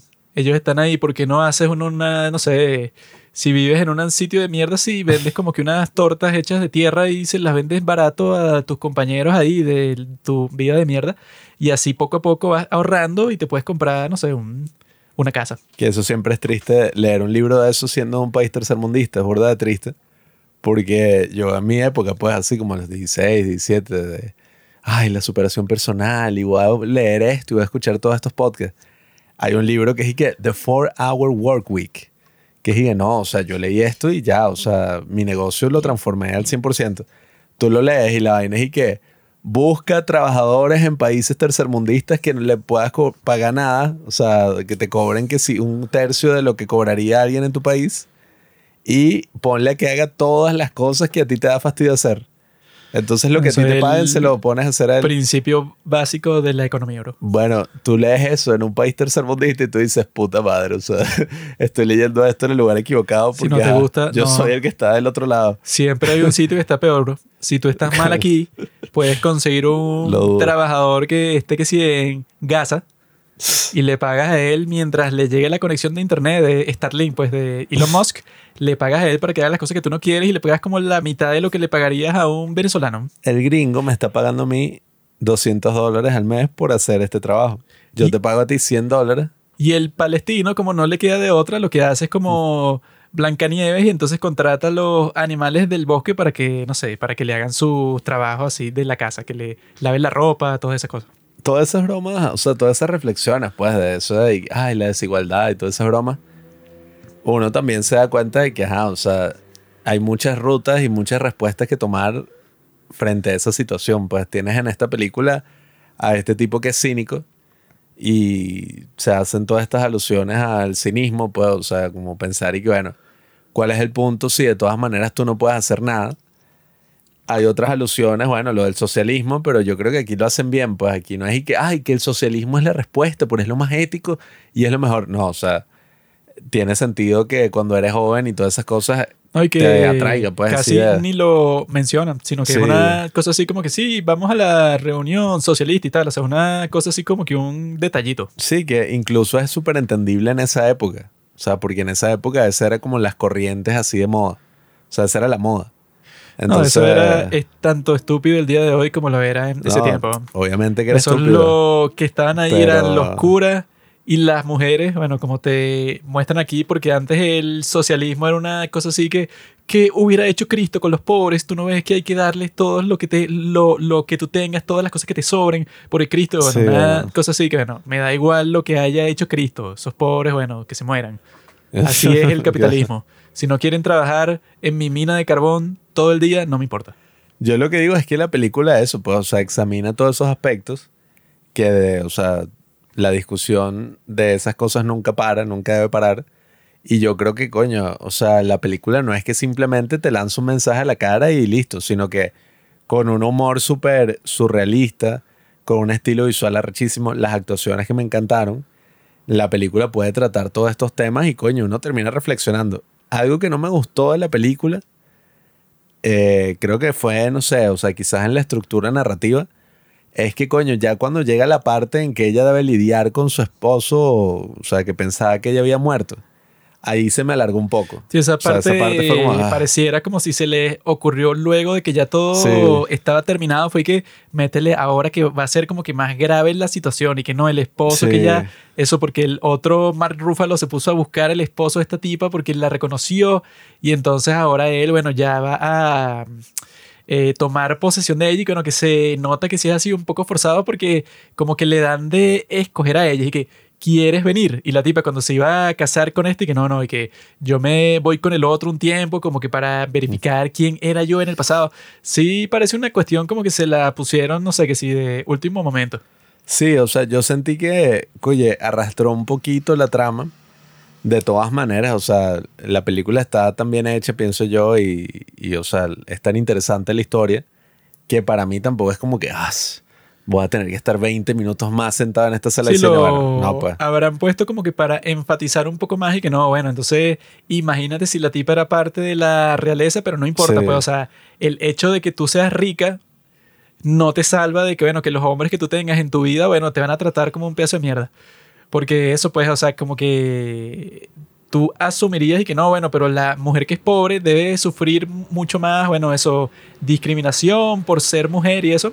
Pero esta, bueno, eso, si se quería suicidar al principio, embarazada y todo, y el tipo lo primero que hace cuando la encuentra y que no, llama al doctor para que le ponga un sedante para poder cortarle la vagina para que nunca me engañe, porque entonces ya no va a sentir placer y nada, bueno, Sí, nada, se el dicho más enfermo del mundo. Que eso, o sea, sí es una reflexión interesante, no solo de lo que pasaba en esa época, sino de la realidad de muchas personas en la actualidad, que bueno, no es así, pero cuando tú ves una experiencia donde eso está súper claro, a veces cuando tienes esas experiencias, o sea, no, no es que te van a cortar, ajá, a menos que estés en algún sitio de África que esas prácticas siguen. Eso se lo voy a hacer a Eh, mi hija para que no ande inventando nunca. Hay lugares en África donde yo he visto que eso y que campañas de eso y que, what? Eh, Pues voy a ir para allá con mi hija. Tampoco toda África, ¿no? O sea, África es muy grande. No voy a ser racista. África es un país, bro. Pero yo sí pienso que, coño, en la actualidad existen todavía esas situaciones de manera subliminal, o sea, de manera un poco más compleja, pero existen, pues, o sea, todavía te vas a conseguir siendo mujer con hombres así, o sea, que te traten con ese estilo, pues, y eso no está mal. Que te hacen gaslighting. Sí, bueno. Bueno, no, es que hay una O sea, no cosita en que esta muestre, o sea, película que que es- sí es un poquito Barbie así, que como que se la pusieron por encimita, que es cuando eso, el tipo que era su esposo, que es como que un conde, no sé, pero que el tipo dice una cosa así que yo soy un hombre militar y yo conquisto y tú eres como un pedazo de tierra para mí, entonces ahora tú me perteneces porque yo te he conquistado, o sea que si pongo mi bandera sobre ti, o sea como que ajá, el tipo hizo explícito toda su forma de comportarse, ¿no? que no está mal que eso esté de vez en cuando, como en esta película, bueno, que ajá, como que el chiste de toda la cuestión es que el personaje principal, que bueno, que esa fue una de las cosas que a mí no me, o sea, que hace que esta película no sea de mi estilo, o sea, no que no me haya gustado, sino que bueno, que simplemente no es mi tipo de película y ya. Que bueno, que el personaje principal ajá, tiene como que la característica de que dice exactamente lo que piensa eh, y lo que siente en todos los momentos de toda la película. Cuando tú tienes un personaje así, como que uno de los aspectos de la cinematografía se va para la mierda completamente, porque entonces eso no hay como que ninguna sutileza, o sea, sí existe al principio porque la tipa no se le entiende lo que habla. O sea, el principio es más misterioso así, porque no hay nadie que te explique todo lo, lo que está pasando, porque incluso el principio es así como que confuso, y que bueno, ¿por dónde se va a ir esta historia loca? Sí. Pero mientras va avanzando, no hay ningún misterio porque la tipa te está diciendo, pues así como con, con su forma toda machucada, rara, así, pues, o sea, de expresarse que yo querer ir a tener una felicidad del cuerpo con este hombre, porque me siento muy bien. Así como que siempre te, así que eso pasa mucho en las series coreanas cuando ponen a un personaje autista exactamente para eso, pues, o sea, para tener ese efecto así, que no, mira, ponte que la situación está incómoda, eh, no, sé, como que hay dos personas que como que se gustan, pero no saben qué decirse, y llega el personaje autista y que ya bésense de una vez, que llevan todo el día ahí sentados en el sofá sin hacer nada, así, pues, o sea, como que es el personaje que te saca ese chistecito. Pero en esta película, todas, o sea, todas las interacciones con esta tipa Baxter, todas son así hasta el punto que ya yo estoy que, bueno, o sea, la actuación de Emma Stone es muy buena, pero se pierde un poco eso, como la efectividad que ella tiene para comunicar qué es lo que está sintiendo, bueno, porque ella lo, lo dice explícitamente todo el tiempo. Sí, yo, yo también creo que si eso, que al principio se utilizó como un chiste, pues, y recurrentemente era así, o sea, y que, bueno, esta tipa habla sin filtro. Yo creo que ya al final sí era como, bueno, un poquito exagerado porque eso de la ambigüedad del personaje y de que tú no sabes exactamente lo que está pensando, coño, tiene un gran valor en las historias, pues. Eh, a mí no me molestó tanto, pero sí al final yo ya estaba como, coño. O sea, sí hartaba un poco y eso es como algo muy de libro, pues. O sea, esta es la, la primera adaptación de un libro que hace este director. se nota. Y bueno, sí, o sea, se ve un poco que tiene como estos aspectos más literarios, pues está dividido por capítulos, todas estas cosas. Y bueno, el, para mí, o sea, ya con ese tema tan cool, o sea, cinematográfico, con tratar temas tan profundos, pues, y, no solo profundos, sino, o sea, tratarlos de una manera tan singular, que a veces uno va al cine y coño, o sea, se te olvida lo que viste, pues, o sea, yo iba a ver de nuevo Poor Things y en vez de verla, como en el cine de, de mierda que fui, se fue la luz en todo el centro comercial, que bueno, este es el tema recurrente de este capítulo. Yo entonces tuve que ir a otro a ver una mierda ahí, una rom-com, o sea, una comedia así romántica Sidney Sweeney. con Sidney Sweeney, que coño, ajá. Esa tipa no sé por qué rompe tantos corazones, pues yo la veo y eh, la he escuchado hablar que sí en, en entrevistas y tal, y que bueno, es la gringa rubia clásica, pues, o sea, pero eso ya, ya está overplayed. O sea, te puedes encontrar a cualquier influencer, cualquier TikToker que es exactamente así, y bueno, ajá, no tiene que ser la actriz famosa, sino que está súper, hiper buena, y bueno, Sí. ajá, la sigue, no sé, como dos millones de personas en TikTok. Sí, bueno, está esa Sidney Sweeney con el tipo de Top Gun, no sé ni cómo se llama la película, que me da risa. Yo leí una entrevista de Sidney Sweeney que estaba ahí que Leíste una entrevista, ¿no? Sí. No, bueno, fue en Instagram. Una frase, unas vainas así que que me sexualizan. Estoy cansada de que la industria me sexualice. Y que bueno, Está requete buena, obviamente que te sexualizan. o sea, no sé, yo veo esta película y yo digo, bueno, obviamente, o sea, ella diría que no es su culpa y tal, pero bueno, al final tú elegiste participar ahí. Esa Y- palabra ajá. sexualizar, yo creo que la gente no sabe lo que significa. O sea, o Porque- sea, en esta película la tipa le muestran el escote más pronunciado que yo he visto, bueno, en general. Y la gente va a decir, eres tú, que eres un sádico. Y que, Exacto, bueno, porque- Si tiene unas tetas gigantes. O sea, el sexo, yo que bueno, soy un experto, principalmente es un instinto.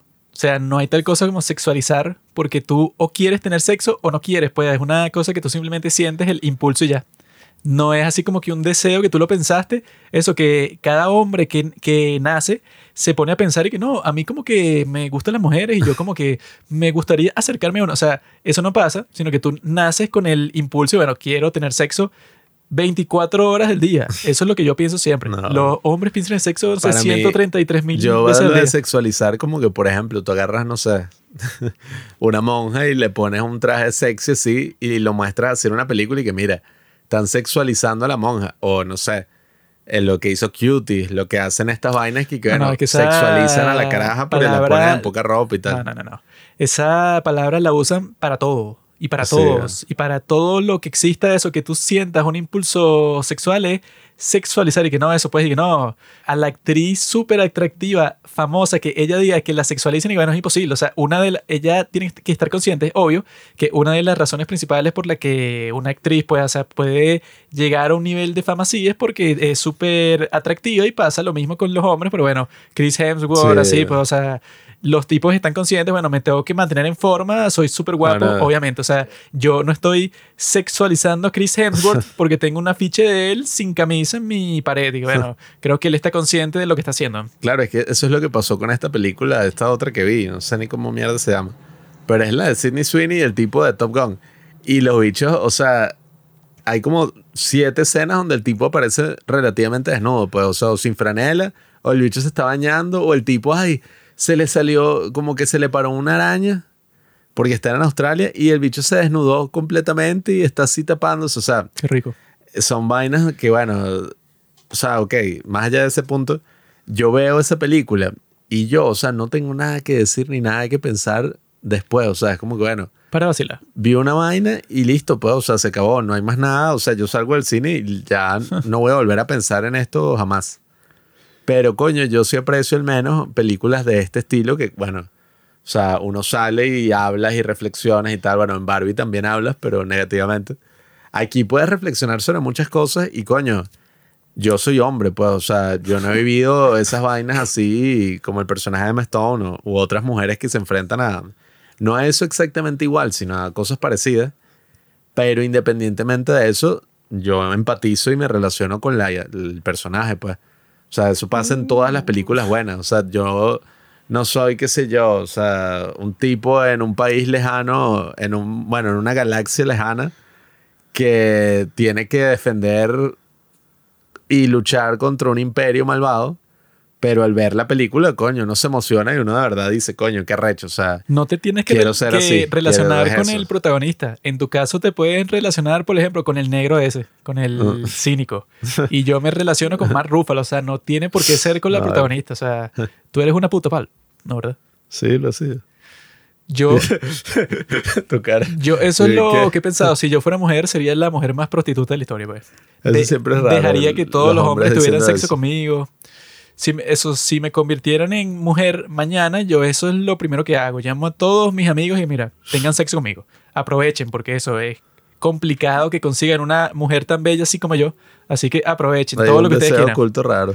No, no, no. Eso no lo de hago que por tus mí. amigos ajá, Eso no lo hago por mí, lo hago por ellos. Mm. Son como siete. Así al que mismo bueno, tiempo.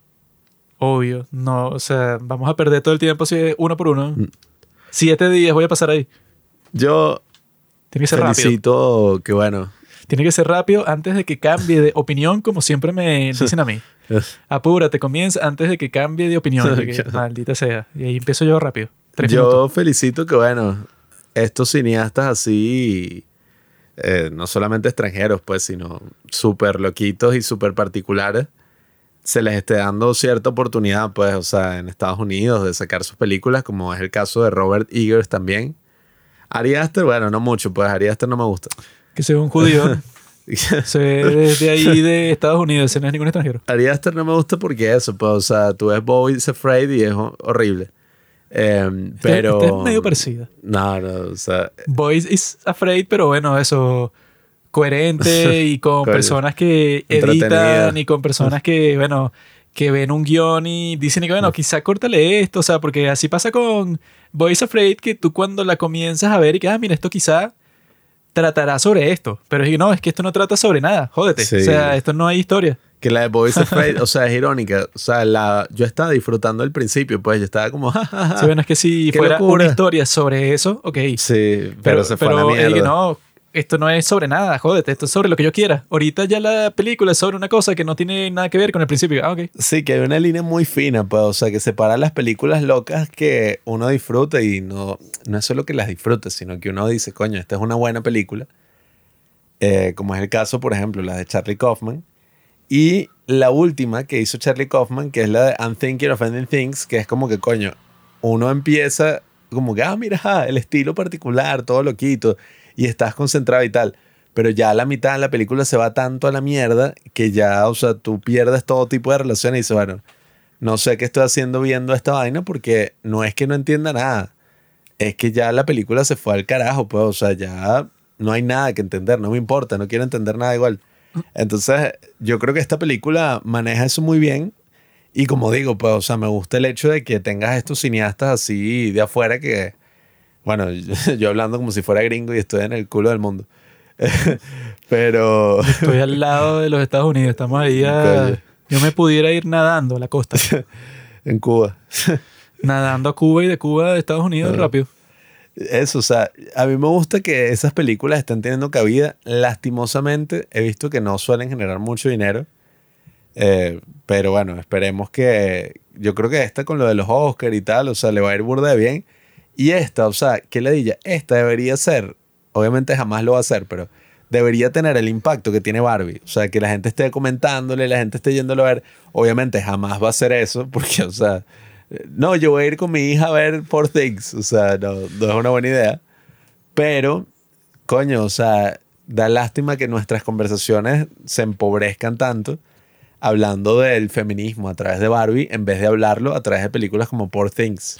Bueno, es que lo interesante de que Poor Things eh, ponga, pues, o sea, su historia está ambientada en el pasado remoto así, es que tú cuando ves las cosas, tú dices, ah, reconozco que existe un problema. Mm. Pero Barbie no puede hacer eso, sino que tiene que pretender que lo de Poor Things pase el día de hoy exactamente igual. Y que Sí. no, es que yo no me tengo que ir para ningún siglo. En el siglo antiguo, en el, en el 2023, las mujeres sufren como en cualquier otro momento de la historia. O sea, cuando tratas de compartir ese mensaje, tienes a todas las huevonas del mundo asintiendo así que, claro, claro que es así. Sí, yo sufro exactamente igual que una mujer de la época victoriana, que sí, Sí. claro. O sea, Sí, que, o sea, yo se los puedo decir como hombre joven que cuando pasó todo lo del Me Too y tal, era menor de edad, pues, o sea, tenía 17. O sí, por ahí. Y eso no es excusa para lo que hiciste, violador. que- Y y la vaina sí. se va por ahí. Y que yo cuando toqué a esa mujer, eso no tiene nada que ver, eso es pena igualito, pena capital. yo cuando pasó todo lo del Me Too en Estados Unidos, yo no había hecho un coño, o sea, ajá, creo que ni había besado a una mujer, o no sé. Sí, sí. Y es como una locura. Pero un hombre sí, maricón. Claro, desde niño. Yo. Si es desde niño, ¿quién más va a ser? Ah, ser yo. sí. Cuando tú eres joven, o sea, estás así en formación, todo esto, no has hecho, no has tenido experiencias así en la vida, y ves todo este peo donde la gente te está diciendo, tú eres el problema, es tu culpa, tú violaste a todas las mujeres, las mujeres se sienten inseguras por culpa de los hombres. Tú te sientes como, marico, ¿qué es esto? O sea, ¿qué clase de mierda es este mensaje? Y cuando vas creciendo y ves que ese mismo mensaje se perpetúa y es un mensaje que termina victimizando a las mujeres eh, en vez de empoderarlas y termina diciéndole a todos los hombres como que no es que tú eres el problema por lo que tú has hecho. Yo no puedo estar más en contra de eso porque, o sea, es una locura, pues, o sea, yo, que tú... cuando pasó lo del Me Too, lo que hice hace como Bob Esponja, yo hice una cosa así. Yo eso pues, o sea, No, aspiré todo el aire posible, incluso hice que mis testículos se metieran como que dentro de, de mi cuerpo así. Y yo dije, bueno, yo no pinto nada aquí, a mí no me vayan a meter en su asunto porque lo gracioso es que cuando pasa eso, entonces como que el ambiente social, es que eso, el punto de que se llame Me Too es que entonces las conversaciones, pues, o sea, que tú tengas casuales en un sitio en donde no tiene nada que ver con eso, como mi país, o bueno, pasa como lo de. George Floyd, que unas pendejas que yo conozco, bueno, publicaron eso del cuadrado negro por Instagram. Bueno, Cuando pasa, todos son negros aquí. pasa algo, ese es el problema, pa- pasa algo parecido con lo del Me Too, que es que, no, bueno, sí, a mí también en el colegio un profesor que, mira, no, yo no sé, yo no, yo no tengo ni pene, yo no me meto en ese problema, o sea, yo me traté de desentender por completo ahí, porque mira, el que el huevón que alce la cabeza aquí, eso es como una balacera, pues, Sí. una cosa así. El huevón que se pone, yo también te apoyo, pum, ¿y qué vas a apoyar tú, huevón? Tú eres un violador también, y coño, entonces uno, Sí, o sea que tú te tienes que pintar la pared así, yo soy un cuadro, yo no existo. el acoso sexual, ajá, o sea, ocurre en todas partes y todo esto. Y cada vez que hay un problema social, es común que todo el mundo quiera comentar algo. O sea, es lo más normal del mundo, no importa lo que sea. No, la lista de Epstein, no, tal, o sea, de eso se basa todo. Y me dio mucha risa de cuando pasó eso del Me Too en nuestro país, Erique, ¿por qué los hombres quieren comentar? Es que ellos quieren tener el protagonismo en todo. O sea, ellos no pueden aceptar estar callados y que si hablan yo los voy a mandar a la mierda Exacto. y decir que son unos violadores por cinco minutos. Pero eso es lo que yo he vivido. Yo, en las situaciones Ah. sociales así soy experto en no opinar. Así Sí, fue sea. cuando Rusia invadió Ucrania. Mentiroso, tú sacaste un podcast No, no, después no, lo del Too. ¿Qué hablas? Que sé que sí, dos, una semana después y que esas tipas están locas. Yo no hice eso. Claro que sí. O sea, todos, pues, sacamos un podcast nosotros.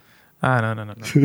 Pero eso no fue sobre ella, o sea, eso fue así sobre el principio de la ley de por qué eso no Bueno, funciona. Fue inspirado por eso. No era comentando directamente en eso, porque si tú haces eso, te expones a que te jodan.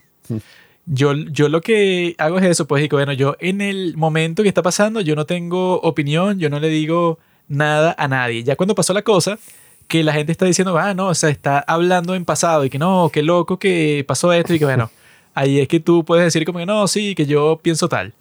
Pero en el momento que está pasando la cosa, bueno, como lo de Israel y Palestina también, y bueno, ¿cuál es la opción correcta? Y bueno, tú observas y ya. Estoy aquí sentado observando. Cuando se termine, yo diré, ah, no, bueno, el ganador era este y lo mejor para hacer era tal y tal y tal. Pero cuando es un conflicto caliente así, bueno, que aquí estaban así con un show y que no, bueno, eh, como que esto no es un problema de lo que me pasó a mí, es la sociedad en sí. Y todas las interacciones que yo he tenido con los hombres en toda mi vida, yo que, "Shh, yo aquí estoy tranquilito, yo no existo. Sí, no, yo creo que esa es la mejor actitud porque Y más cuando tienes el historial que yo tengo. yo, creo que la privacidad y esas cosas se valoran cuando uno dice, bueno, ajá, la pizza, o sea, quizá cuando pase el tiempo yo podré decir mi opinión y cuando te aseguro que cuando la digas van a salir muchas personas y es verdad, o sea, yo también me sentí así y muchas mujeres, pues, o sea, pero la cuestión es esa, pues, o sea, es como cuando estaba pasando esa cosa del holocausto. que toda la persona está ahí, no, pero ¿qué piensas no, tú y yo- tal? Yo soy un observador. yo estoy aquí de extranjero visitante en Alemania. Yo no, sé, yo no me meto en los problemas de otro país. Estoy aquí pasando. Yo lo que digo es eso, cuando, eso pasa cuando la vaina se radicaliza. O sea, cuando el discurso político o lo que sea se radicaliza, todas esas vainas pasan y te aseguro que de eso nunca salen las opiniones más ilustres de- del tema. Pues, o sea, las opiniones más ilustres no salen cuando dos personas se están gritando y que, maldito, tú, el opresor, así, o gritando, bailando en una calle y que, el violador eres tú. Así, o sea, marico, bueno, no sé. Cada quien con sus métodos y sus luchas y tal, pero de ahí no va a salir la gran reflexión. Cuando yo del- escuché esa canción del violador, eres tú, yo instintivamente dije, es mentira, no fui yo. Así de, Ah. no, no soy yo. ¿Cómo sabían? Y, no, mentira, no sé. Sí, pero las mujeres también tienen que aceptar eso, pues, o sea, La violación. no, no. Pero bueno, son cosas que Sí. pasan. ¿no? No, o sea, las mujeres tienen que aceptar de que, bueno, imagínense que eres hombre, eres joven, o sea, estás aprendiendo del mundo, tal cual como Emma Stone está aprendiendo del mundo en esta película. Y el mensaje que dice la sociedad es que tú eres un violador. Y que, marisco, no he hecho nada. O sea, Eso es no- lo, eso es no lo he que hecho llaman un coño. foreshadowing. Sea, que no he hecho un coño del mundo y tú dices que yo te violé. O sea, Ah, que... que esa es la cosa, pues. O sea, si las mujeres tuvieran la capacidad de ponerse los zapatos del otro, creo que no estaríamos en esta Nah. circunstancia en primer lugar. No, no, Porque yo he demostrado que sí lo tengo, porque eso, a mí no me afectan los temas de las mujeres para nada. Pues, o sea, yo vivo una, vi- una vida plena, no me interesa mucho, así que no, ajá, ¿cuáles son los sufrimientos de las mujeres? Yo no tengo vela en ese entierro, por lo tanto, bueno, si quieres abortar 300 veces, bueno, listo, yo, yo mismo te lo pago, ni siquiera te conozco. y Yo digo, bueno, yo hago esa transferencia. Yo soy pro matar bebés, a mí no me importa. Mientras menos bebés nazcan, menos recursos hay que gastar. Todo eso es- siempre es positivo. Entonces yo he demostrado, pues, o sea, con este episodio que yo me puedo poner fácilmente los zapatos de una mujer, bueno, un poco desafiada mentalmente que se la violan como 10 veces en la película. A mí nunca me ha pasado eso, pero yo cuando vi por Thing, yo que bueno, me puedo poner los zapatos de M. Stone. Que bueno, Ponte si no, los zapatos de Barbie, Juanqui. Ponte los zapatos de Barbie. si nos vamos a poner con eso, ¿no? De los Oscar y tal, y bueno, ajá, la interpretación de esta, bueno, es un poco así Oscar bait, pero de que es 10.000 veces mejor que la estupidez de Margot Robbie en Barbie, que Sí, bueno, actúa como la Barbie estereotipo cuando tú en la vida real eres que sí eso, pues, o sea, actúa como la mujer más convencionalmente atractiva de todo el mundo. Bueno, que es perfecto que pongas a Margot Robbie, que tiene que hacer ella para actuar eh, eh, verdaderamente en esa película, nada, ser ella misma ya. Cualquier actuación de Barbie fue una estupidez. O sea, la de Ken fue más, ok, dio risa. O sea, fue un meme. Estuvo, estuvo bien basada. Pero, o sea, tampoco merece el Oscar a mejor actor. No, bueno, y la para- otra tipa, América Ferrara, bueno. Para imagínate. empezar, ninguna nominación del Oscar está merecida por Barbie. Ninguna de, todas. el- lo del vestuario. Ni la vestuario, ni producción, ni nada. Y que bueno, hiciste todo de rosado. no- a nadie le importa las Qué casas de las muñecas. Es totalmente Eso sí- irrelevante. Eso sí tenía valor. Bueno, tendrá el valor que sea, pero se supone que los Oscar tú premias lo mejor de todo el año. Bueno, Esas porquerías que hicieron y que no, la casa de la, mu- de la muñeca. Bueno, muy lindo para mi primita de 10 años, pero bueno, estos son los Oscars. Estos no son para eso. En principio, los Oscars nunca en la historia han sido para películas huevonazis. Se supone que los Oscars premian y que no, bueno, o las películas super épicas así, bueno, que también son comerciales, pero son que sí, El Señor de los Anillos. O premian las cosas que son así como que dramáticas y tal, que son como que unas cuestiones, bueno, que casi nadie ve, porque es cine así como que de clase alta, pues, o sea, no lo que ven los, el vulgo como rápido y furioso, bueno, que tú estés no, ¿y por qué rápido y furioso? ¿Por qué Vin Diesel nunca lo han nominado? Bueno, eso no es para los Oscars. yo me no- acuerdo que sí decían y que. ¿Por qué no nominan a Robert Downey Jr. por Infinity War? O sea, por Endgame y tal. Y que. Qué desgracia. Yo, bueno. Sabemos por qué no. Aunque bueno, también el pedo de los Oscars es que hay muchas películas Oscar bait que las hacen principalmente para ganar un Oscar y Eso ya. no es un problema, eso es así funciona. No, pero hay Tú películas sabes como que a los tipos les gusta así. eso y tú dices, bueno, yo te hago esa vaina, bueno, eso... eh, luego las películas Oscar Bates se convirtieron en las películas de negros. Si tú haces una película de negros, como no nominaban a ningún negro y eso fue así como el gran escándalo, ahora si haces una de negros te van a nominar sí o sí como Moonlight.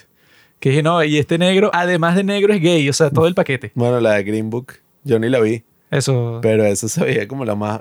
Qué mierda esto periódico. Es- Se veía como la más Oscar bait, pero sí era. Pues, Eso de fue lo que pasó luego del Oscar So White, que bueno, que las películas Oscar Bait ahora son todo lo que tenga que ver con negros o con mujeres o con mujeres de las minorías, como pasó con Everything Everywhere All at Once, que es que bueno, ajá, esa película, no sé, que si en el 2010 la hubieran nominado para un Oscar, imposible en este mundo, porque bueno, es una cosa toda queer que quisieron que si unos estudiantes universitarios Sí. drogados no tienen nada que ver con un gran drama, una cosa así como, coño, Inception. La de Everything Everywhere era como que, coño, qué cool este proyecto así, pues, o sea, que hicieron, independiente y tal. Pero todo el drama que tuvo, yo no sé si es que la gente quedó un poquito perturbada con la pandemia y quedaron así como jodidos, pues, mentalmente. Bueno, es que técnicamente durante la pandemia todas las enfermedades mentales se multiplicaron que si por 10 en todas partes del mundo. sí, yo creo que eso eso fue lo que explica, bueno, Everything Ever All at Once, Barbie, que las chamas con las que estoy conversando por Tinder no quieran salir conmigo. Eso explica todas esas cuestiones al mismo tiempo. O sea, lo de Barbie, yo lo vi clarísimo. O sea, yo fui a ver Barbie. La vi, ajá, ok, salí. Y después fui a ver Oppenheimer. ¿Tú crees que yo en algún momento me pregunté, coño, Barbie Oppenheimer? O sea, ¿quién habrá ganado esta la jornada? gran rivalidad. El Barbenheimer, coño. Messi o O Cristiano. sea, es incomparable Oppenheimer. es exactamente calidad técnica, todo. como Messi y Cristiano. No, bueno. ¿Quién es mejor? Bueno, Messi, Oppenheimer. Pero este ni siquiera es Messi y Cristiano, es que sí Messi y Pablo. ¿Quién es mejor? No, bueno, o sea, Pablo. nadie se pregunta de eso ni por un segundo. tú ves eso, o sea, tú ves Oppenheimer y tú dices, bueno, esto es una película, o sea, esto es una vaina que te hace sentir mil cosas y reflexionar tal. Pero bueno, no sé, o sea, como todo es variado y tal, y yo vi algunas personas en el cine y es muy larga y muy enredada, o sea, muy enrevesada. Y que coño, vete a la mierda, maldita sea. Vete a vestir de Ah. rosado y vete a, a acompañar a tu amiga que te metió en la friendzone y ay, sí, no, me encantó. hombre que se vistió de rosado para ir a ver Barbie, cuando yo sea presidente, bueno, vamos a crear una comisión para encontrar todas las fotos de los que van a decir, no, que yo no fui, que nosotros vimos unos cuantos ese día que fuimos, que nosotros Sí, bueno. estábamos en traje como unos hombres y encontramos, no sé, como a 20 maricas con un grupito, bueno, que eso es lo, bueno, cuando cada vez que yo veo eso, cuando estoy por la calle, pierdo como 10 años de vida. Que tú estás caminando, ¿no? Y tú ves un grupito que son como cinco nerds de los que no se pierden una Comic Con con una mujer en el centro del grupo, que es como que la alternativa a eso, que sí, con una franja de pelo pintado y con un piercingcito. Eso es la peor, bueno, eso es como ver, no sé, a, a la oveja con el perro pastor así. pues. Las ovejas son los tipos que, bueno, que están dominados por una vagina andante, porque como no hablan con ninguna otra mujer en este mundo, bueno, pues son unos nerds. Qué de puta ese, ese término. Como son unos nerds, cualquier mujer que se les acerca, bueno, los tiene comiendo de la palma de su mano. Y las mujeres que son así, son unas que son como que más atractivas que el promedio y son alternativas y saben que se pueden conseguir su grupo de nerds que, bueno, que son sus esclavos. Yo lo he visto en la vida real y son los tipos, bueno, ellos pagaron todas las entradas de Barbie ese día sí o sí y la sacan a comer y son las que los que la llevaron para el sitio. O sea, eso es la peor relación social que puede existir en ese mundo, son esos grupos. Y bueno, ese fue el mismo grupo que nosotros vimos el día que vimos Spider-Man, esa de... Ah, no. Que el grupito que nosotros teníamos atrás eran como seis tipos y una miserable mujer. Y No, los y tipos, era- bueno, como sí. que estaban compitiendo para ver quién hacía el chiste más estúpido durante Sí. la película para impresionar a la hembra, porque Eso así es funcionan esos grupos. Y literalmente fue como, no sé, llegó un momento que se callaron, pero la película que dura dos horas, los malditos pasaron como una hora y media comentando todos los hechos que estaban pasando, pero sí sin sentido, pues, o sea, tratando de hacer un chiste de todo. No, y que si son nerds, es como, bueno, respetan el cine, pues, o sea, o al menos respetan Spider-Man. La o sea, película de superhéroes. Sí, o sea, porque claro, es su sueño, pues, hecho realidad. Entonces, claro, los tipos la ven como, ay, qué bueno y tal.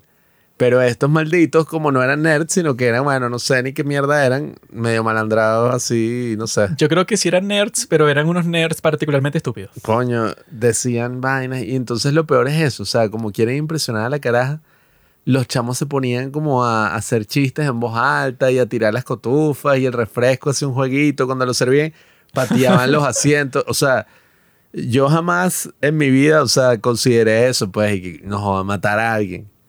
Pero yo cuando estaba viendo la película, yo estaba y que me voy a volver loco en esta mierda. O sea, voy a parar, me voy a empezar a pegar gritos, pero y que, ¡hijo de puta! O sea, yo ya estaba así, no sé qué acostumbrado mierda. a cómo funcionan esos grupos así, entonces yo estaba de que, bueno, yo sé que ellos algún día morirán.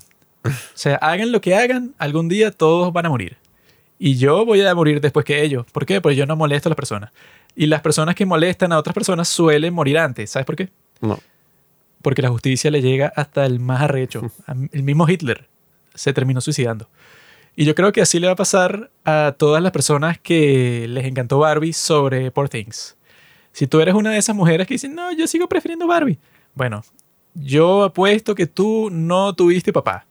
En cambio, las que les gusta Poor Things son superiores a ti. Porque si tuvieron ese amor masculino, bueno, que esa es la otra.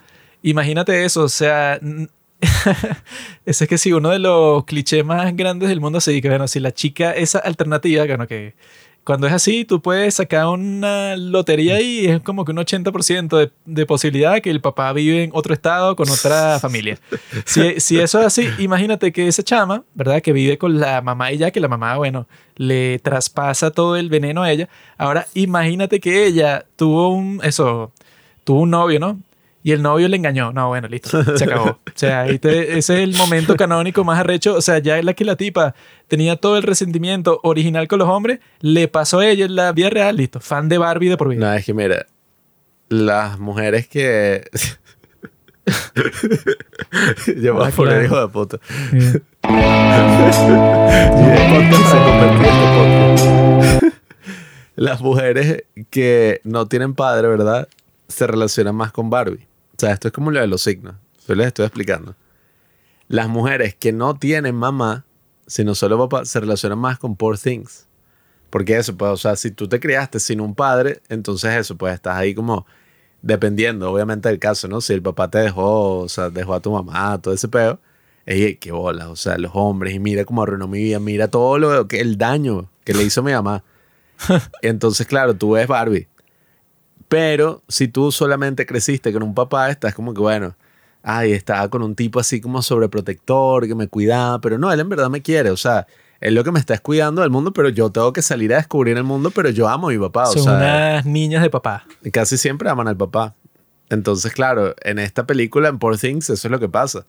O sea, la tipa resiente el carajo porque sí, pues, o sea, la limitó porque los papás suelen limitar a las hijas, A mí lo que me interesa, pero al final vuelve, vuelve y hace las paces con él. a mí como hombre, lo que me interesa es que sea alguna de las dos. No que tenga los dos padres, porque así va a tener mucha confianza y no va a querer estar conmigo.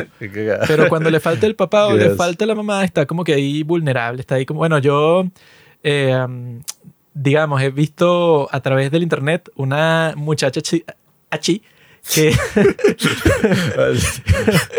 que la chama, que la chama, eso como que ya ha puesto varias veces que Barbie es que sí la mejor película de toda la historia y sorpresa, sorpresa, vive sola con su mamá. Oh, sorpresa para quién? Para nadie. Yo creo que así podemos terminar este capítulo con esa reflexión tan profunda. Yo creo que la mujer es igualmente de capaz, o sea, de capaz del hombre. Es muy, muy buena, buena, buena mujer. Me Sí. gusta mujer. Sí, yo también pienso lo mismo. y yo creo que el derecho de la mujer y no en contra de la violencia de la mujer, contra la mujer Sí. y de la mujer también, a veces, porque la mujer sí puede cometerla. Yo lo que deseo es lo que Eh, dicen los padres, que ay, cumplió 15 años, todavía lo puedo abortar. sí, bueno, son un gran chiste, es muy gracioso. Y por Things también fue muy graciosa. Bueno, recomiéndensela a sus amigos. Eh, no vuelvan a ver Barbie, es una porquería. Y nos vemos en el próximo capítulo en donde vamos a conversar sobre quién es el mejor Wonka de toda la historia.